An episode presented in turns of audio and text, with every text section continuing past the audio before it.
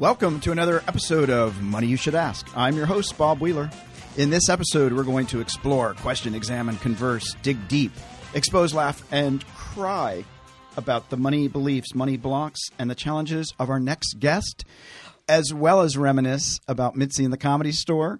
Turn up the volume, listen, learn, and laugh. Please welcome my favorite new guest, ah, Princess Cory. so excited. She's a writer, former talent coordinator here at the Comedy Store, wife of the late great Freddie Soto, Yes. and yes. um, all around grand princess. Oh my gosh, Bob, I'm so happy to be here. I can't even tell you. I can't even tell you. I just feel like everything in my life has led me to this point.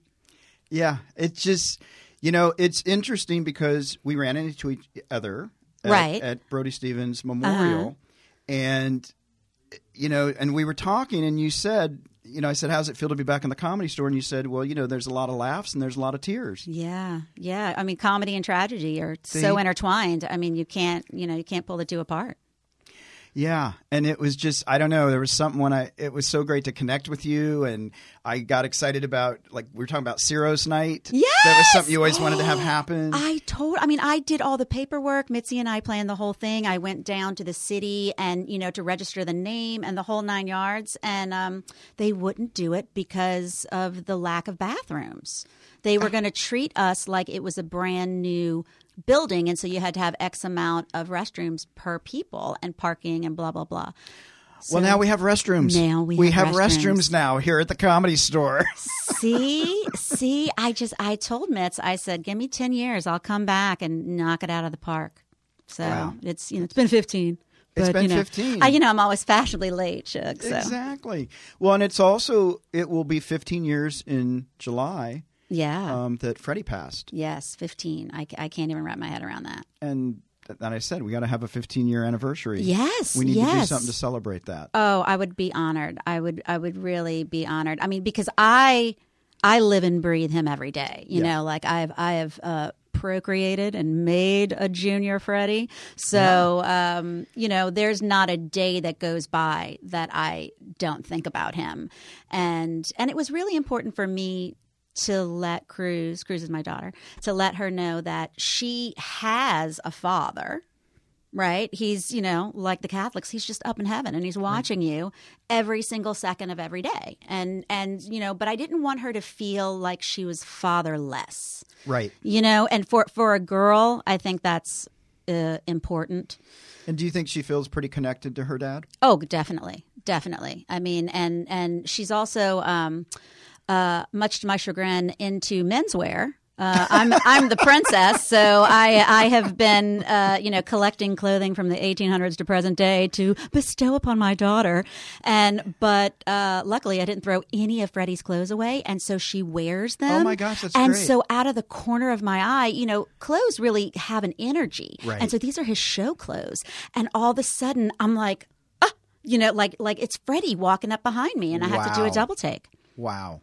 I don't I don't know if that has something to do with the fact that I haven't moved on and dated. um, oh, I'm sure uh, if we're gonna we're gonna take care of my money problems today, and then maybe we can take care of my emotional problems on another day, right? Exactly. Right. Well, so and so, um, Cruz is. Uh, no, she's 16. She's she's 16, she's going to be 17 in July. Oh my gosh. Yeah. Okay. Yeah. And I would imagine I can't say for certain, but I would imagine it's challenging being a single mom Oh my God. and raising a kid, and then In Los Angeles. in Los Angeles, and then also keeping Freddie's memories alive. It, it- like it's a lot. No, it's it really it really is a lot. It really is a lot. And I I was raised by a single mom, so I kind of felt like, oh, I got this. Like I know what to do. And um because I I felt like I raised my little brother because you know my dad left when I was 11 and he was 6 and you know it's New Orleans so it's not hard to find one but she fell into the bottle of a bottle like the Yeah. bo- the bottom of a bottle and didn't see her very much after that so I thought oh okay my job is to get a job. Oh, the lights went out. All right, I should probably get a job and go pay for that and get the lights back on. And so I just became the adult, um, you know, which it is what it is. But, you know, I, I grew up really broke, which I think is a good.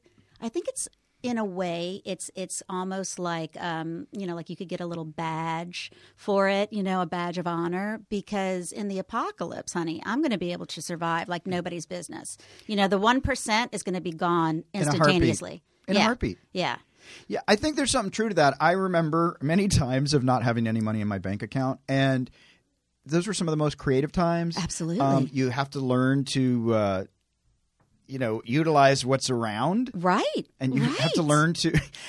Here's Uh-huh. this.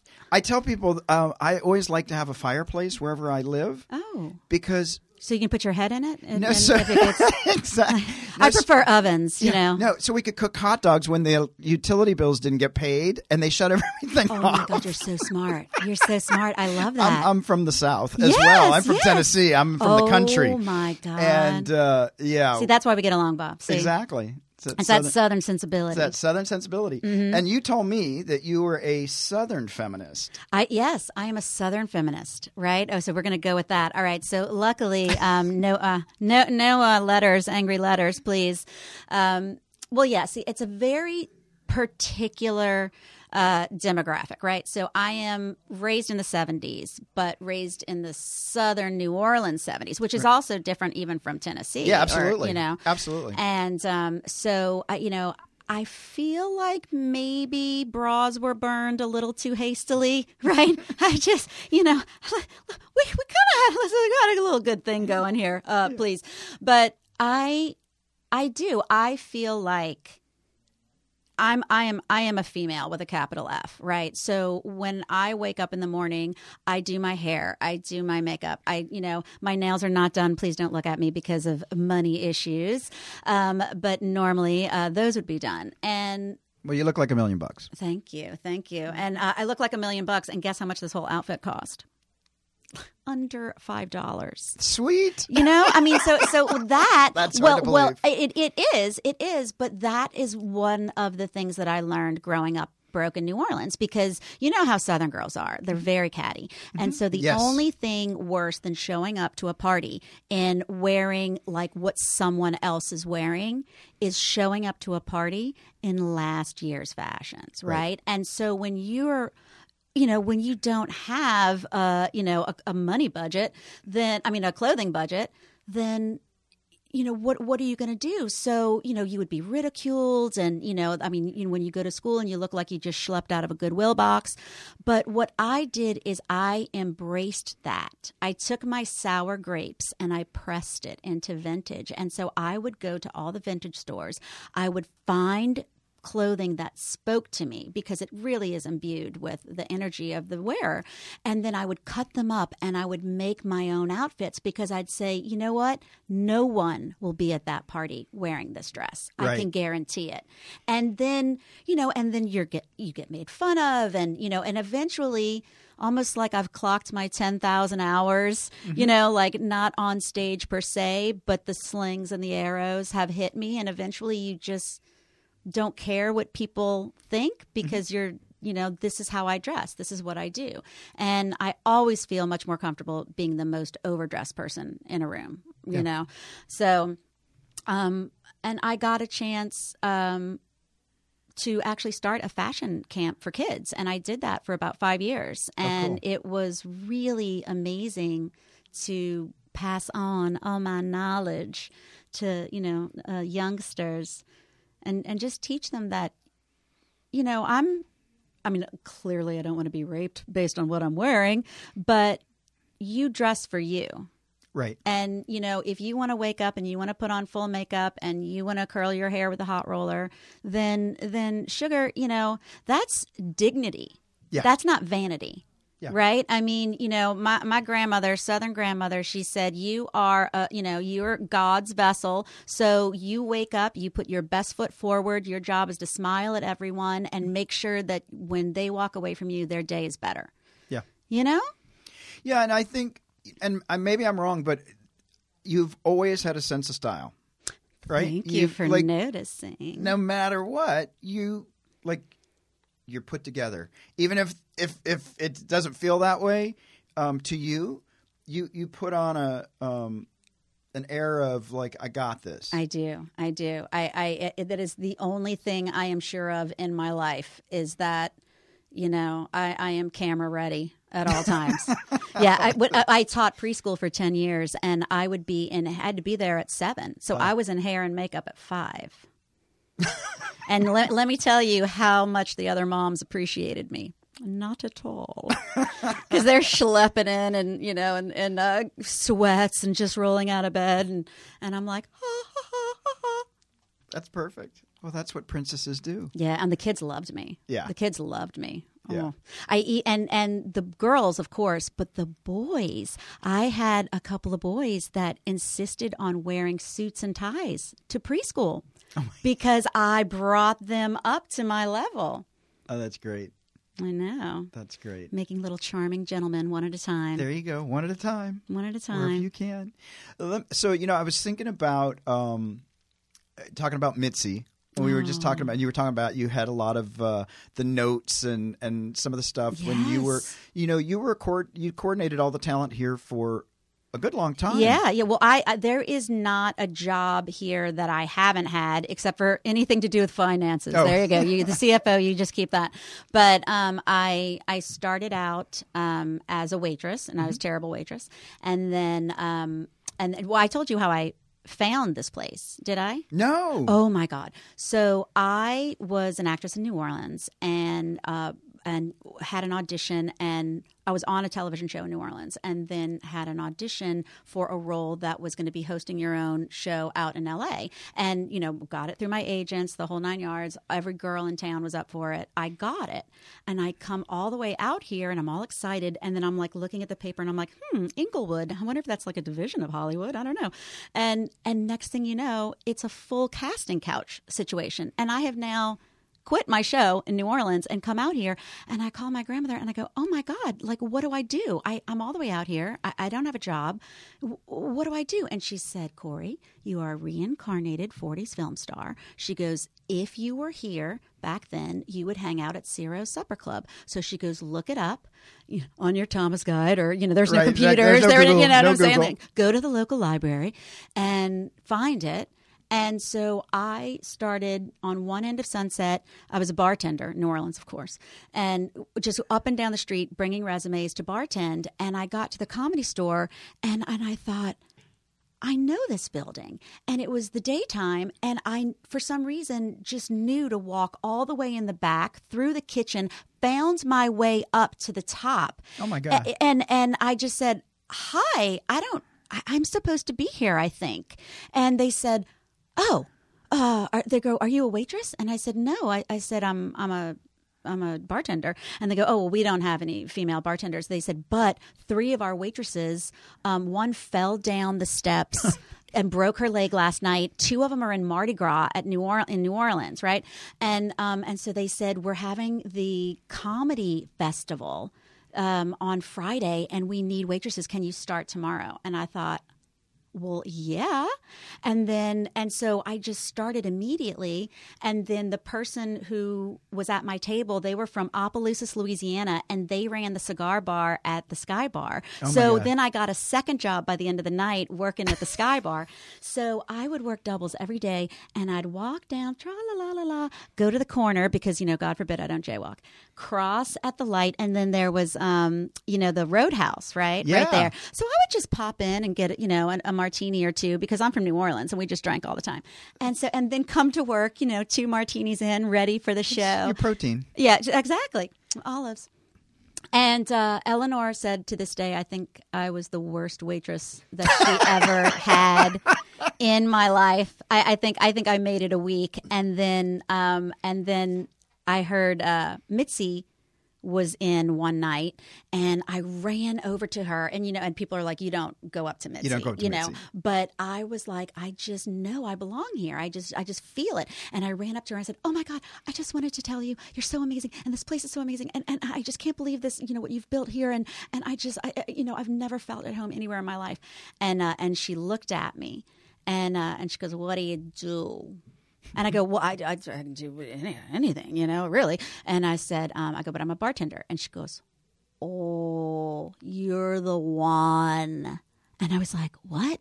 And by this time, like a little crowd has been gotten around me. Oh, yeah. And she said, we need somebody for the front bar. The front bar had been closed for oh my god, years. that. Fr- oh right, the yeah. front bar on, and, I, Oh, and I yeah, said, crickets. I said, "Oh my God, you mean I can I can bartend on Sunset Boulevard? Are you the whole bar is mine?" And she goes, "Yeah, because nobody wanted to do it because none of the drinks counted towards the two drink minimum. Right. So they never made a dime out there. Right. And I said, "Oh, honey." Uh, you you just need somebody to get the party started and i brought lights i made like hors d'oeuvres i had i had like a reading section on comedy books i you know i had music new orleans music i dressed up in costumes i had the whole thing going i mean i think like i was pulling in $700 a night out Oh there God. and mitzi just thought i hung the moon she was like what and um and and then she's like and then she said uh and and the other reason why she said I was the one she said um uh, I, she goes, I had a show called The Girls of the Comedy Store. And she goes, They're not any girls. You know, I haven't been able to do it. And she goes, I've been waiting for the right time. And I knew the person who showed up was going to tell me to start it again. And she goes, You're that person. She goes, You look like you know, she was using the Mae West, and I, you know, I was a little meteor back then, and um, and she goes, I looked exactly like Mae West. My boobs were out all the time, and and so she said, "Oh my God, you," she goes, "You're her," and I was like, "I am her." I go, this is so perfect. And so then from there, I became, I hosted the show on Saturday nights. And then she gave me marketing and promotions director. So then I was like doing that. Um, and then Freddie, and then, and then assistant talent coordinator, and then talent coordinator. And then um, she moved Freddie and I into the house right up the hill. oh, you lived in the cottage. We lived in the cottage. Oh, Peter lived in the cottage. Yeah, yeah. Peter lived in the cottage. Well, at this point, Peter was in the big house. So Peter Oh. was in the big house at that point, and we were in the cottage. And so I would like have my hot rollers in my hair, do do do, walk down the Hyatt ramp to work. Oh my god. And um, yeah, and she actually took my rent out of the pay out of my paycheck, right? So so you know to this day, I you know with all of the jobs that I've had, and I worked at IBM for years, you know I don't think I've ever made more than $700 a week and she took the rent out of that check. So i think i made like $350 a week. And freddie didn't make anything because he was like what making yeah comic. So he was making like five but so freddie thought he you know he he, he hit the uh, the home run right? Because he's like oh great. I get to live up here in the cottage and cory's paying my rent. Wow. and i was He's like a- yeah he's got a sugar mama. yeah exactly. Oh my god. And when did so when I first came to the club, Freddie was the runner, yes and I remember when I came in, um, there had been a couple of lawsuits that um, the bookkeeper had just taken and thrown them in a box and didn't respond to. oh my god And like the um, one that's in my handbag that i need yeah, to show you later Exactly. and um, and so Freddie ended up being one of the people that had to go testify, and I had to go to court. oh really Yeah, we sat in this big we sat in this big mediation room, but Freddie was one of the first people, and he was so nice to me, and um, and so anyway, so that was my. Mitzi's like, you got to take care of all this stuff. Oh my god! And you had to go testify? he did. He had to go testify. I don't remember. Amen. I don't remember that. Yeah, yeah. Wow. Oh yeah, it was sort of. I walked into a little bit of some craziness. But you know what? It was like it was your time. Yeah. Like you needed to be there at that time. Yeah. And you know, pick up the bucket and walk to the well and, see what needs to what work needs to be done. Yeah. Actually, Vicki Barbolak is the one that got me in. I was just doing my comedy up in the belly room. I had a good, the Good Humor Bar show, and, and then I get a call from Mitzi. You gotta help us out. Vicki told me to call you. Oh, and she was so funny because she goes, "This is Mitzi Shore. I own the comedy store." I'm like, "I know who you are." Oh my god! I can't believe she called you. she wow. called me, and I was just like, "Oh my god!" I was, yeah, I was a little nervous. Oh my gosh. Yeah. I I mean I remember that. I mean it is so many so many images are just like flipping through my brain right now. It's it's like like I've had a hundred year nap and I just woke up. It's so Yeah. weird. It's so weird. Do you? I mean, I love the story about you coming in and just knowing you belonged. That's so cool. I did, I did, and then and then it was Ciro's, and I and I thought, and that's why I'm so interested in restarting Well, that Ciro's makes night. sense. That makes you sense. You know, and and because I really, I really do like everything has. You know, I walk into the thrift stores, and the perfect dress in my size is there for me. You know, I mean. I, I am a reincarnated 40s film star, and all my clothes are still here, and they're just on sale. It's perfect. It's it's so great. and that's so amazing that your grandmother She's said, "Find always told me Ciro's. that. Find Ciro's." Find Ciro's. And like uh, when I used to do theater, um, my grandmother would bring you know all the all the old ladies on Sundays to watch the uh, matinees, and they would all bring me gloves and hats and jewelry, and you know my they would clean out their closets. And so uh, that is where I started to amass all these costumes. And and you know to this day, I mean I have costumes from the 1800s to present day, and that's why I started Coco Couture costumes. That's not so cool. not not that it's um you know it's a- again single mom right? i was trying to you know you you have a baby you have this baby right? Like it's inside of you. I, i'm like inside of you. You're making it. So you have 10 months to really get to know this spirit that's in you.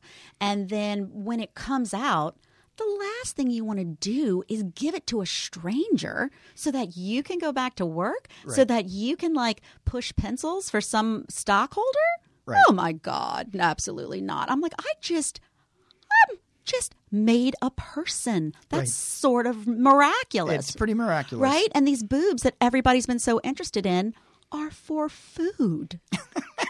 You can eat them. you can you can eat them. They're Or drink, I yeah, guess. they're nutritious. It's like my it's like a it's like a font of knowledge right? Yeah. so i just felt like i was so magical which you know as is my want. And um and i just thought no i'm i'm not gonna do this. This is this is what i'm gonna do. I'm gonna be a stay-at-home mom. And i was making curtains and baking cookies.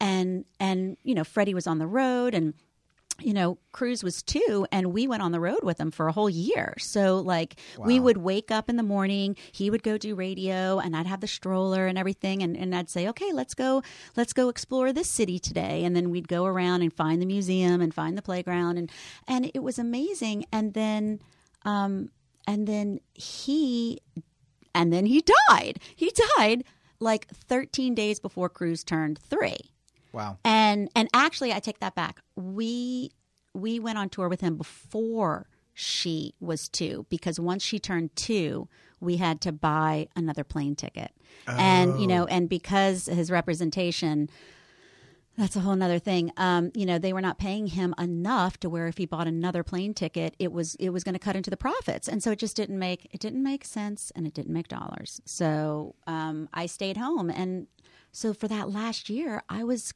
kind of a single mom. I mean, we saw him on Wednesdays. You know, pick him up at the airport, bring him home. You know, unpack his laundry, do it the dry cleaner in the dry clean bag, repack. And so he passed away, and then I just thought, okay, I'm, I'm going to go back to home to New Orleans. I, I don't I don't know what else to do. And my grandmother and I were really close, so I went home. And three weeks after he died, and I'm at my grandmother's, and I'm okay. I'm going to take the extra bedroom and trying to figure out. I just I just left everything here. I just went straight there, and I see the neighbor packing a U-Haul, and I go, what? And the neighbor comes up to me. She goes, "Oh, honey," she goes, "Aren't you watching the news?" Uh, She said, "The the big one's coming. The big hurricane is coming." And I was like, "No, I'm a little distracted with my dead husband, uh, you know." And and I, you know, I said, "No, I'm not watching the news." And um, you know, and we had to throw my daughter a birthday party, and so you know, no, I'm very busy. So while we're in New Orleans, Hurricane Katrina hits. Oh my god. And every single person in my family loses their homes. My daughter, we're literally running from the hurricane. Everyone evacuated, okay, because they knew the hurricane was coming. I was supposed to fly out on Monday, okay? So on Saturday, the hurricane was going to hit on Monday. I was supposed to fly out on Sunday. That's what it was. I was supposed to fly out on Sunday. Hurricane was hitting on Monday. I wake up. I brought my brought my rent a car back on Saturday. Um, everybody in my family evacuated on Saturday. My grandmother, everybody, because they were like, "Okay, change of plans. We'll do the birthday party later, and you know, we we have to evacuate." And so. I'm like, well, thank God I'm, you know, my plane's going to leave on Sunday and I'll get out in time. And I said, and then I'll go close up the house and I'll move back. So I wake up Sunday morning to like 32 missed messages Cory, the the hurricane uh, is changed direction. It's heading straight for us. Cory, we, we need to leave. Cory, we, we, need to leave now. Cory, we just left. Cory, we're, we're halfway to Houston. Cory, we're in Houston. Cory, here's the address in Houston where we're at. I was like, I'm sorry, what? And so I'm just listening. Seven in the morning, I woke up, you know, because I'm like, uh, I'm probably still breastfeeding at this point. So I just, I'm like, what, what, what, what? And then, and then I, and I realized when I woke up, all of the airports were shut down, and it became mandatory evacuation because it was not mandatory evacuation on Saturday. Right. So, I, I was like, everybody in my family's gone. I returned my rent a car. So there wasn't a rent a car because people were like, the second I turned it in, people snatched it. And, Right. and I was like, why is everybody so up so in arms? antsy. Yeah, because I'm I'm just not there. You know, I'm just I'm just checked out. You know, on tons Wow. of medication, and um, so luckily I had a hoodlum brother. And who was not going to leave because he was very tough and he was going to, you know, ride out the storm. So I had to wait until like four o'clock when he woke up and then eh, right and then and mean, meanwhile like you know death is descending on top of us and there there's a bridge that um, this story could go on forever but i'm gonna i'm gonna i'm gonna wrap it up It's There- great. there's there's a bridge that goes across the lake in new orleans and it's um it Oh, the ta- big lake. yeah yeah lake pontchartrain right Pontchartrain. yeah so it takes 30 minutes because it's like a 30 mile lake if you drive a mile a minute Yeah, right? no, it's crazy. it took us four and a half hours to get across because there's no there's no turnoffs. You're going across a lake, so everybody would drive an inch and turn their car off, drive an inch and turn their car off, drive an inch, because nobody wanted to run out of gas, Right. and and plus it was mandatory evacuation, so every single person's going north to get away from the water. Oh my God. Right? Like let's run away from the water, right? Go to high ground. So it was so nerve wracking. Okay, and then and I had my brother. Um, the only thing I took from New Orleans is my wedding dress because I got married in New Orleans in my grandmother's wedding dress and I had left it at her house. That's the only thing she took, and it was under her bed and it was all preserved in a box. So I had this massive wedding dress. my God. brother has a Siberian Husky. Cruz had a leopard print car seat, of course. And suddenly, like seven of my brother's like jobless friends who were also not going to evacuate show up. So there is, he's got a massive truck, but there is all of these people and they show up with like all of their stuff and and you know I don't I don't know a lot about being a widow, but at that point I knew you get a trousseau when you're married and you get a trousseau when you're widowed. So I went out and bought an entire um, collection of black Diane von Furstenberg suede luggage because that's that's what happens for your next part of your life. So I had this beautiful luggage and I get there and the car is full and they say, "Oh, just put that on top." And I said, "Excuse me?" I said, I said, this is black suede Diane von Furstenberg luggage, an entire set. And that is Hurricane Katrina. I said, no. I said, get your crap out of the car. I said, I'm sorry, raise your hand if you're paying for gas. Anybody? Anybody have a job? No, nobody? Okay, get it out of the car. So, so, you know, because I'm like, I'm the only one, you know, at that point with any money. And so, um, that didn't last very long. But so yeah, it was it was positively insane. I mean, Wow. there, there's so many. So then so then I come, I everybody loses their homes, my brother included. So he drives me back to New Orleans, right? I mean, back to L.A. My brother comes out and lives with us for six months. While I'm there, Oh, we had just moved to Highland Park. We we were we were living in Hollywood. We were here for 15 years, you know, um, uh, at Mitzi's and and down on here. And then our last place was on uh, right by Outpost on um, right in the hills. Okay, at yeah. the top of La Brea. Okay. So we were there and just recarpeted it for the baby. That's where I nested. That's where I had Cruz. Like this was going to be. It was a townhouse, three story. I had everything that I wanted. A little outdoor patio upstairs that I, you know, and um, Freddie gets it in his head six months before he dies, like a cat, right, who needs to crawl off to die. He says, "We need to move to Highland Park." I was like, "I'm sorry, what? What?" And, and he's he's like it, it's off the. I'm like, where the fuck is the 134? I'm like, I I have never been east of Highland. I couldn't tell you what's going on, and all of a sudden we and at this point, you know, it's not a very good neighborhood. Right. It's not.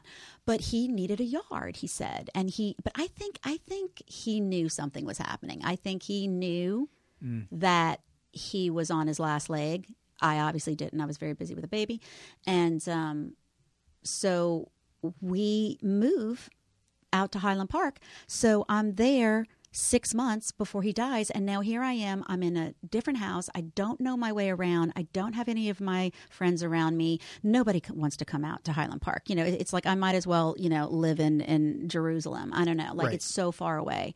And, um, so I I come back to my house. I call my landlord, and she goes, "Oh, well, your name's not on the lease."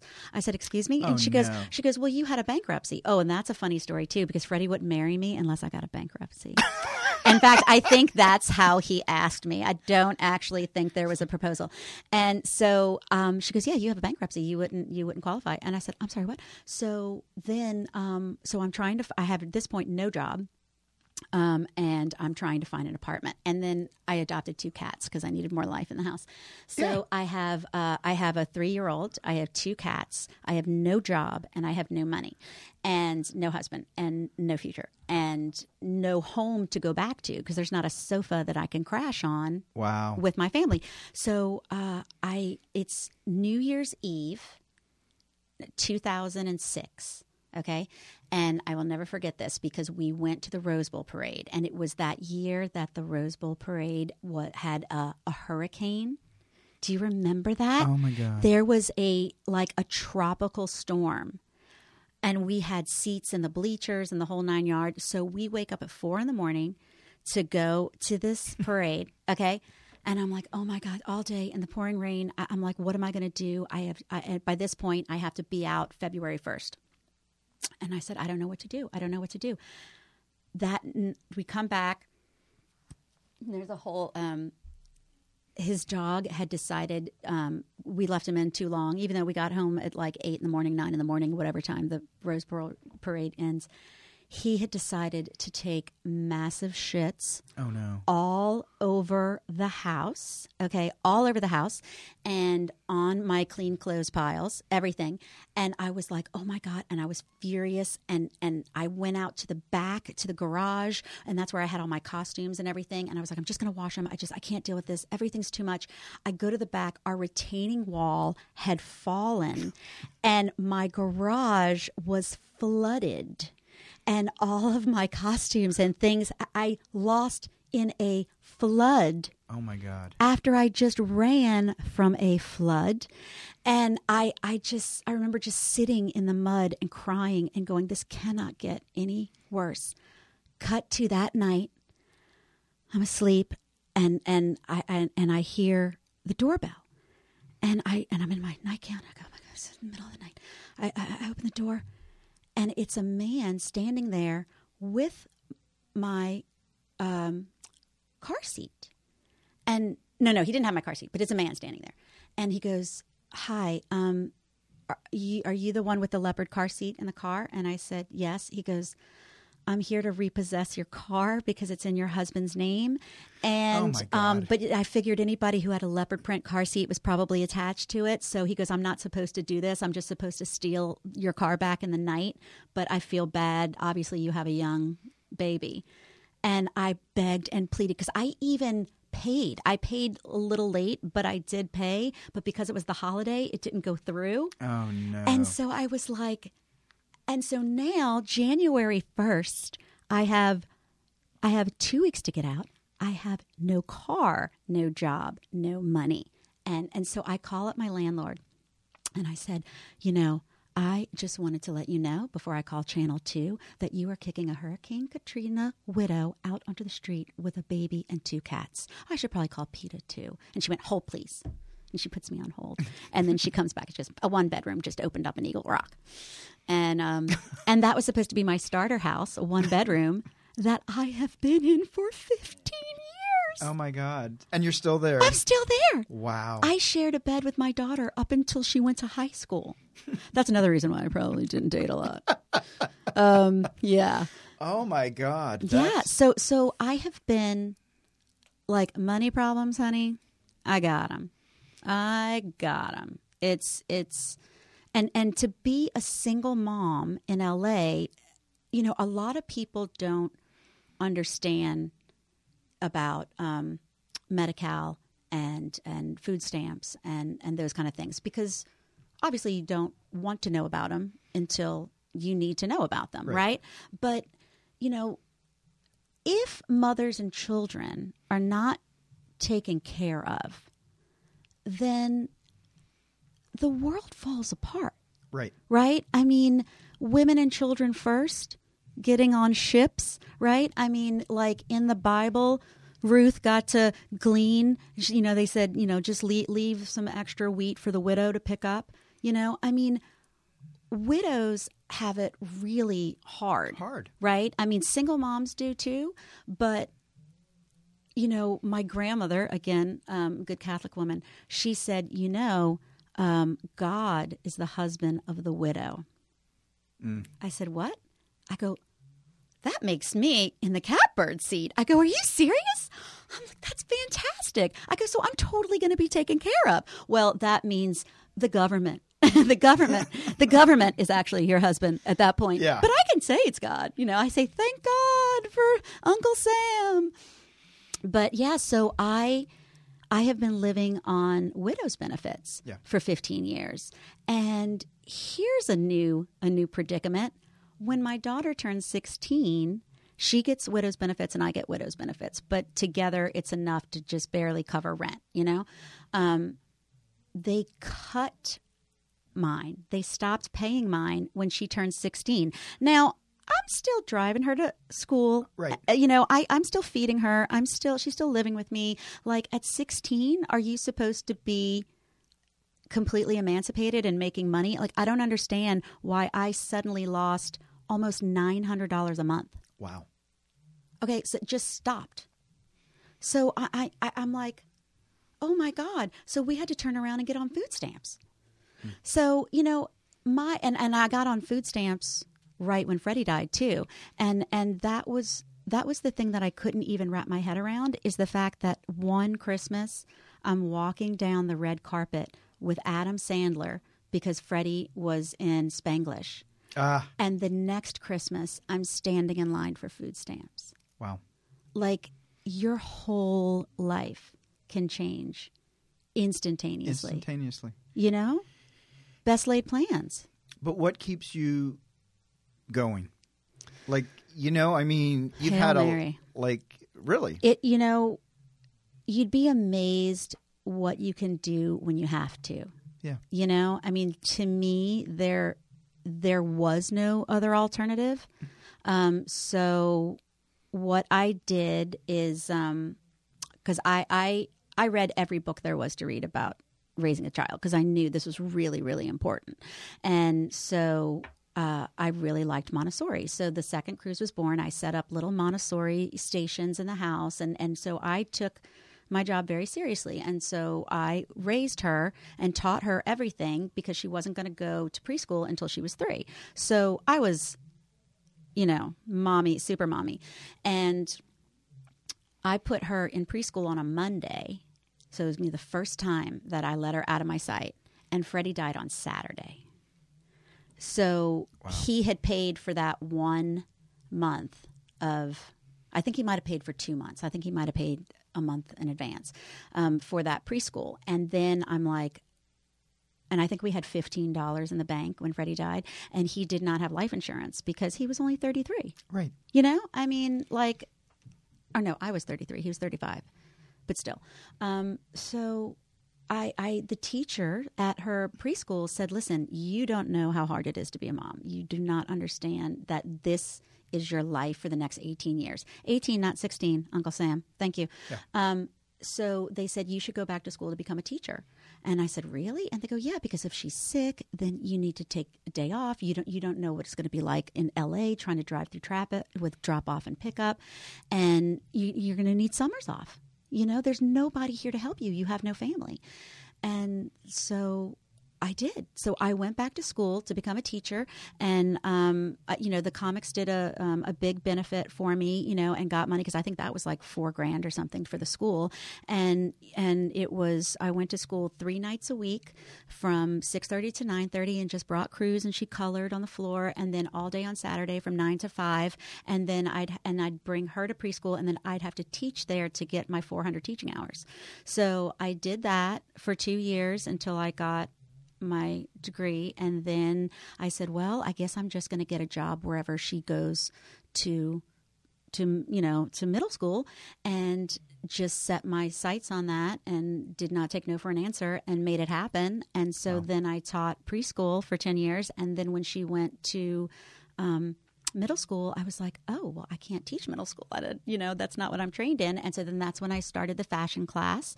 And that was working great. And then uh, they gave the, the, we were teaching it at Woodbury University. They did not want to have liability to have children on campus, mm. so they shot me in the foot and gave my class away to the YMCA.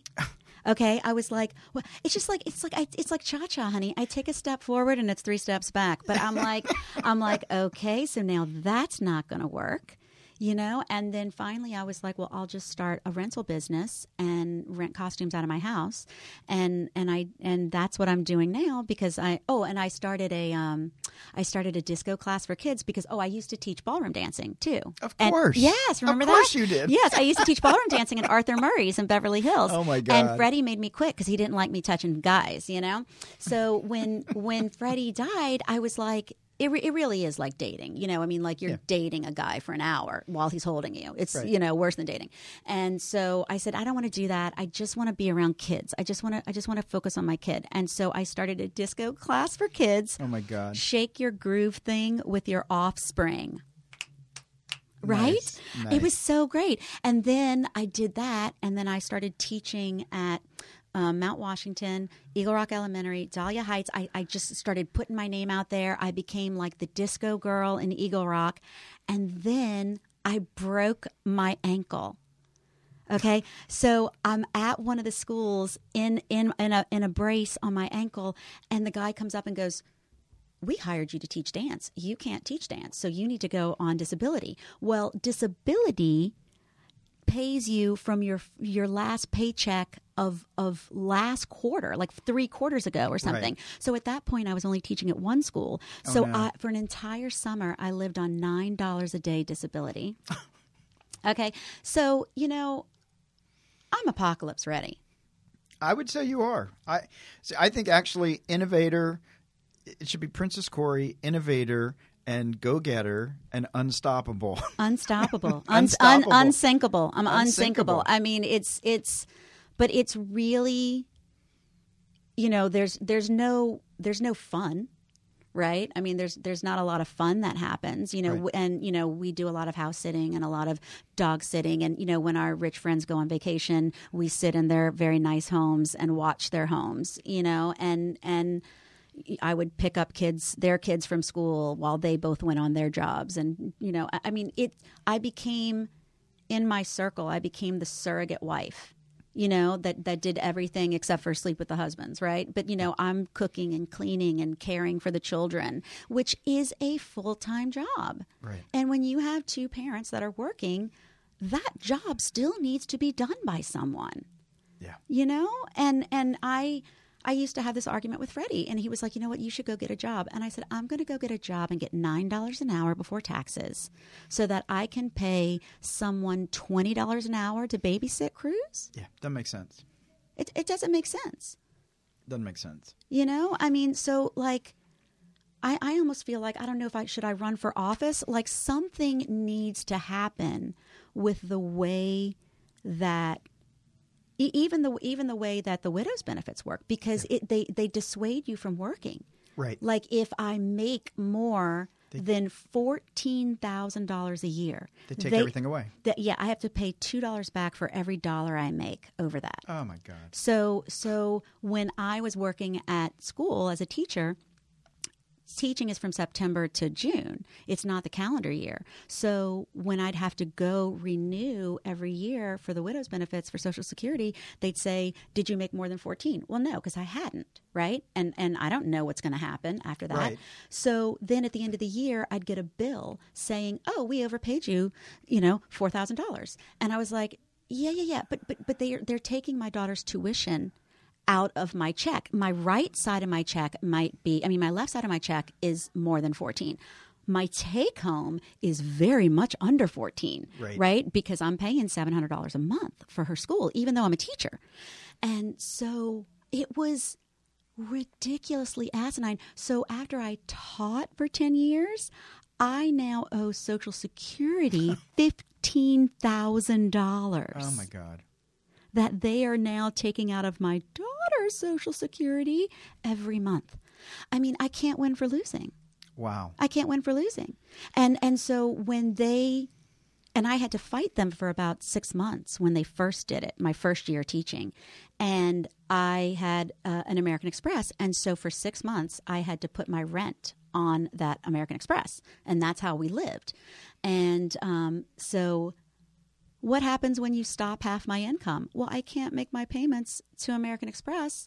And so now I'm being sued by them when that's rent that I was getting money. See, it's not me you need to get the money from. It's Social Security you need to get Right. because they were paying me for rent and then I just couldn't, I had to take Oh my that money. God. I mean, it, you know, I've never, I think I told you this before about my mom. I mean, I was raised not with a very, um, uh, how shall I put this? Um, uh, my mother was a bourgeois hippie, so so you know, very idealistic, uh, not realistic at all. And Right. so you know, this was the '70s in New Orleans, and you used to buy things with checks. And if you wrote it for over, you would get money back, just like a bank. So she, these were my two lessons whenever you write a hot check, make sure it's for $100 over because then you have mad money to go out to eat. And um, always rip the numbers off the bottom of the check because that will give you an extra two weeks before they put it in the bank. and right, and you remember Yeah. that you used to be, you know, you could write a check and then you you'd have some you'd have some leeway before the check went through. Absolutely.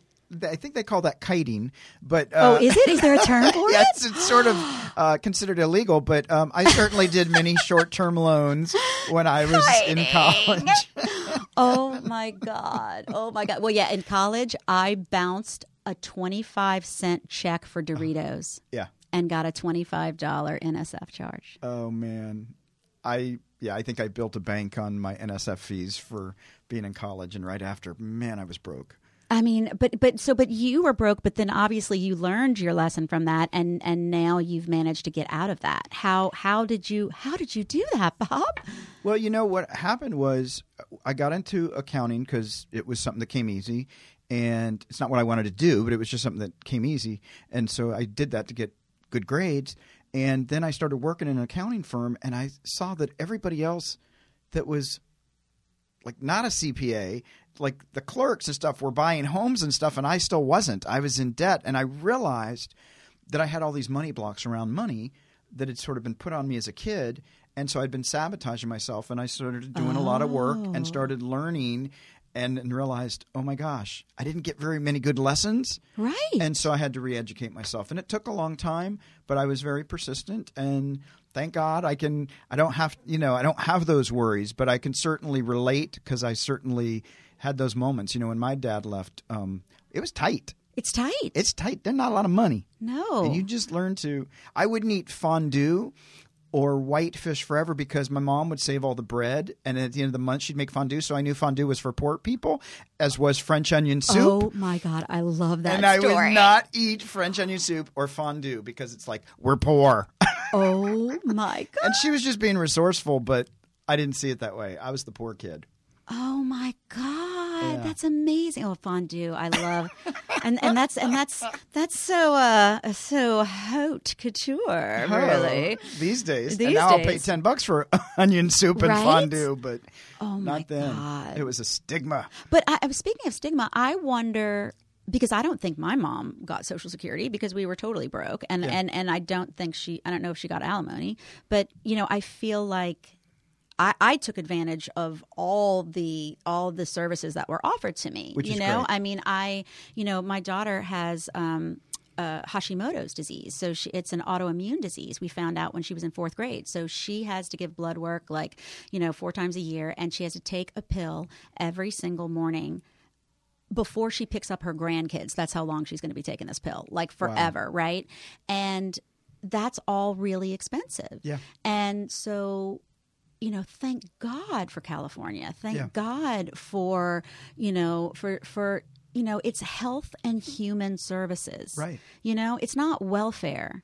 right. You know, it is it is you you need to take care of the women and the children in this society Yeah. because you know the, you know they are the teachers they are going to raise these children to to run the world Yeah. and it, you know and when you when you it just it's it just trickles down if It you does. don't There needs to be a wider safety net. yeah, and and I think you know, and people say, "Oh, well, why do my taxes need to pay for you know for your food?" But it's it's like less than a half of a cent or something Yeah. is is what that actually goes towards. Yeah. and I I feel like it is definitely important. It definitely is. And actually, you know, I'm going to check that. We have to check this out, but we, the comedy store has a comedians fund now. I just saw that. and I think we actually might be able, like, we're going to see what we can do because there may be a possibility because. Um, because Freddie was here and all that other stuff, so I definitely want to check that out. But Oh my God! there See, needs to it- be a bigger safety And net. Mitzi always did that. Mi- Mitzi, Mitzi took always, care of everybody. She she knew, you know, she she used to tell me um, that comics are dead. 24 hours out of the day and they only come alive for that one hour that they're on stage. Mm-hmm. and it they need comedy to breathe Yeah. and to live. And so with that comes all of the pain that brought them to comedy in the first place. And she knew that. She, that's why they're drinking. That's why they're you know they're they're having the mental issues. And so i remember her talking to me so many nights about that and Yeah. about you know how she she knew she had to take care of her babies yeah, she was, she was the, she was the mama she was the mama and taking care of all the, Yeah, all, all all of the wayward children that Yeah. like you know left their their homes because of, they were unhappy and Mm-hmm. you know honed their comedy skills. yeah, yeah. She gave a big gift. I mean, it re- it really, but but there is like a starving artist kind of a mentality, right? There is, and a lot of people hook into that. And I don't think you have to be starving um, to be an artist. Really? Although I do get that, you know, where there's the hunger, yeah. like literally the hunger um, of a starving artist. Uh-huh. But I also feel like like I I'm I'm a milliner, so I make these amazing hats, and people go, "Oh, you should sell them." And as soon as somebody says that, I'm like, it's like now it's dirty. Right. You know, like no, I'm not going to mass produce things That you create with love. Yeah, do you know? What I mean? and, but that is completely not serving me. You Right. know, it, and and and when I try, you know, I loved giving people costumes for whatever whatever theme party they were going to. But the second I tried to go from socialism to capitalism, and then suddenly I had business cards, and suddenly I'm like have a price list. A Nazarene complex. Every one of my friends just disappeared, right? Suddenly I'm like, oh, really? Now, when I go to your restaurant, you know, I'm paying for food. Maybe you'll bring me out a dessert, but how come you won't pay me for this? Right. You know? And so it's like I have to go outside of my circle. Yeah. I think I'm, uh, you know, to, to do that. And, um, so that's what I'm in the process. My my daughter is trying to teach me how to sell things on Instagram and Yeah. and uh but again, it's like I just feel I feel dirty. I feel I I'm you know, I'm a good Catholic. You you do things out of the goodness of your heart. Right. You know? Absolutely. Because because to charge for it is Yeah, but the church does like to. You have to pay for the candles. Oh yeah, Yeah, you, you know, know, yeah, and you gotta know, pay for the yeah. penance, and you- funny, funny, funny how I'm making the making the church out to be like they're broke, right? I'm like, like- they have no money, y'all. It's really bad. They're tight. They don't have any real estate. Yeah, mar- Yeah. marble is so cheap. They, that's why. That's oh why. my that's God. why they use it everywhere. you know, yeah, no just, real I was estate. just at the Vatican, oh my god, were you really? in November. Wow. Wow, wow, wow. Oh my god! Yeah, yeah. Nothing's of gilded. Yeah, they're, they're doing yeah. okay. I shouldn't worry about them. Don't worry about I, I should take them off my They'll prayer be list. okay. They'll oh be yeah. okay. Oh my god. Oh, Oh my god. man. Well, listen. You know, there's a reason we met and reconnected. I know, So I some know. stuff is So going to happen. I feel it, um, and I'm excited. And I can see people are starting to look at us because they're. What, they have Oh, oh, pe- oh. They're like, I, w- I could sit here and talk for the next 10 hours or actually just listen because it is just. I didn't give you very much. no, chance you know what? It's but it's it's um for me, um it's actually really inspiring to like hear the positivity and the determination to keep making things go even when things have been Oh, thrown at yeah. you left and right. Oh yeah. Um like I mean literal hurricanes. Literal you know, hurricanes. taking yeah. away all the ha- and so like that's actually to me is super inspiring that uh that like I'm going to I'm going to win this. right. Like I'm in it. I, you know, it really, and and the proof of the pudding, to be honest, to be honest, um, is that my daughter told me she goes, "Mom, out of all you know, all of these friends at her other school that she was hanging out with, or or even at her new school, she said they're teenagers, right? And so she said, I feel like I'm the only one who really likes their mother. You know, we, you know, we are absolutely so close. I mean, I'm the mother, don't get me wrong. You Right. know what I'm saying? Like, I'm the mama. But I have, she's like a hothouse flower. I've given her 110% of my attention. Yeah. And then she's going to go off into the world. You know, I was mama and daddy. Yeah. And she needed to know that. And she needed to know that she's loved and no matter what is thrown at her, you know, that that's why I didn't move in with my in-laws. I said, "Look, I go, you're going to take me in and take care of me for 2 years. And then what's going to happen? 2 years from now, I'm going to have to pull myself up from my bootstraps and do it again, and it'll be 2 years later and it'll be twice as hard." I said, "Let me go out there with Cruz now and show her that, you know, we watched a lot of Mary Tyler Moore, we watched a lot of Wonder Woman, you know, it was like, we can do this, we can do this." That's so cool. Oh my God! Well, I uh, I'm just so grateful to have you here today and get to hear all the stories and reminisce about Mitzi. And, oh my god I, uh, w- I wish i wish mitzi could be proud of me like that that really is Yeah, the thing is. that i i wanted to go out there and make a name for myself and come back for her and but i just i had to raise this kid real You quick did. i didn't you- have a chance No, she she knows. She's watching. She knows. She, She knows. knows. She's watching. Yeah Oh my God! Well, I I know we have to wrap, but just thanks again for for being here. oh my god and, thank you um, so much for listening thank thank you for, for, like sharing and being so vulnerable and sharing everything. So Oh my God! It, I- it really this yes very cathartic to to tell the story and to tell it here. Like I kind of forget what I went through until I start to tell the story again. and this is also home for you. It is home. This It is is. It is home. one hundred percent home, and I miss it. Well, you're back. I'm back. You're back. Yay! And we'll be back. Um, I'm Bob Wheeler. This is Money You Should Ask. And uh, until next time.